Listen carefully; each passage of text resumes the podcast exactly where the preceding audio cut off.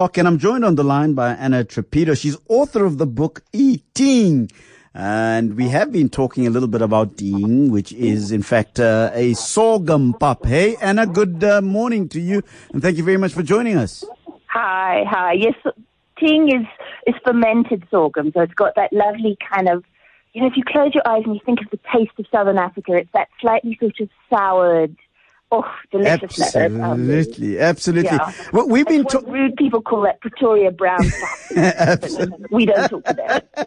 I'm from Pretoria, and, and you know yeah. we live on that stuff. But we, we like we, that brown puff. We were we were talking about you know given the fact that we are you know in Heritage Month, this is Heritage mm. Weekend, and we were talking about whether or not uh, there is a day that we can uh, look forward to where some of these uh, quintessentially South African uh, indigenous foods will make a comeback uh, as uh, as as as staple.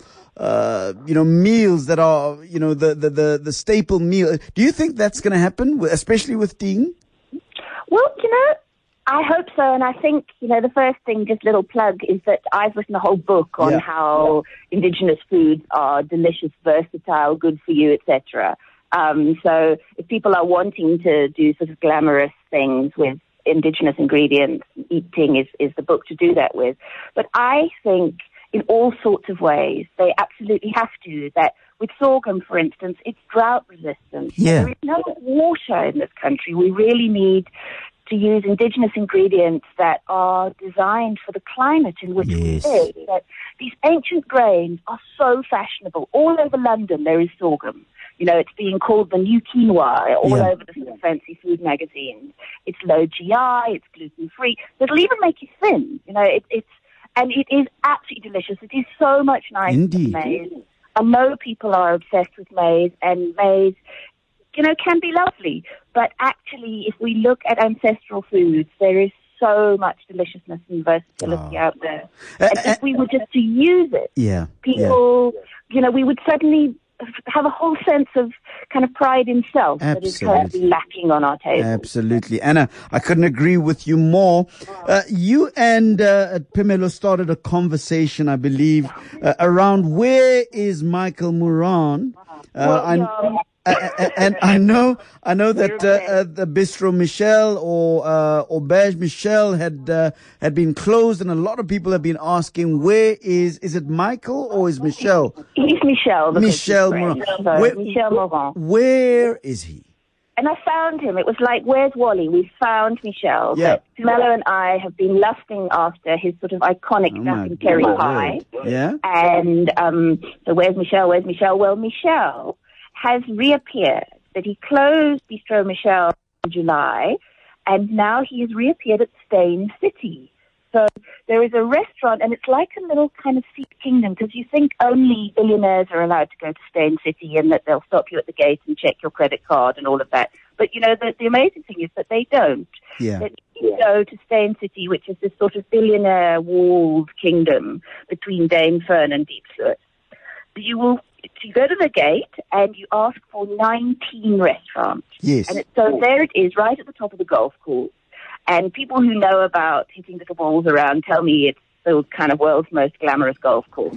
But inside is a restaurant called 19, and inside the restaurant is Michel Mourand. Tell and me. Yep. Then all his deliciousness.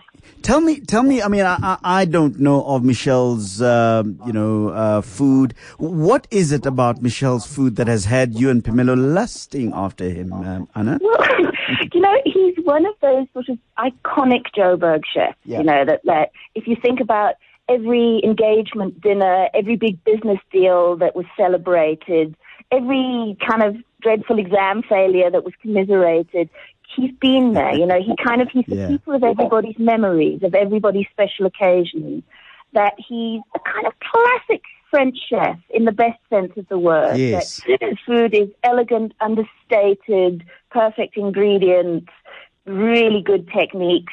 And what's happened, you know, that, that at 19 is you think, okay, I've got that little taste of, you know, a world that was less difficult um, that I think the world's been very difficult for restaurateurs in the last yes. years or so. Yes. Um, in, you know, business in general has been hard and people stop doing those special occasions. So it's a little moment of mm, special occasion mm, mm. that, um, you know, you do have to phone that, um, I put the telephone number on the website, but you have to phone because Steyn City want to know that you're coming. Okay. Then they let you in at the gate and inside is the world's most perfect niçoise salad. Uh, I had a lovely asparagus risotto. That they, they have a pastry chef there, such I don't. I haven't seen pastry like this in, in years. That yes. you know, pastry chefing. It's it's highly skilled. Um, the ingredients are expensive. You don't get sort of just dark chocolate puffs of fabulousness the way that they're making them at 19 anywhere yeah, else in yeah, Joburg. Yeah, so, uh, if you want a special treat, um, I think go to the kind of walled magic kingdom that is Steyn City and find 19 restaurants, and you can even like you know, send off the more boring members of your family to play golf and like, spend the day in the restaurant. It's know? good to it's good to hear Anna that um, 19, even though it's in a gated community, you can in fact phone them uh, and let them know, so everybody is welcome to come absolutely everybody's welcome. They do prefer it if you make a phone call first yeah. so that they can leave your name at the gate, but it's absolutely worth it. There's a panna cotta there with honeycomb that is just, yeah, it would be worth sort of selling your soul for.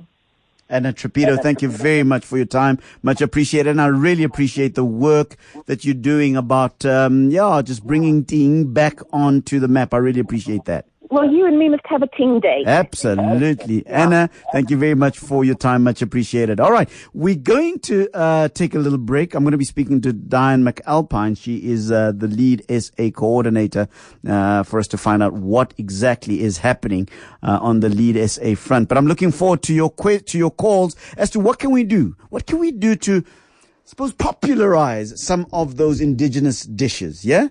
Um, people like Anna Trapido have written books about it. But what can we do? I mean, the only time that you hear people talking about Ting is at a wedding.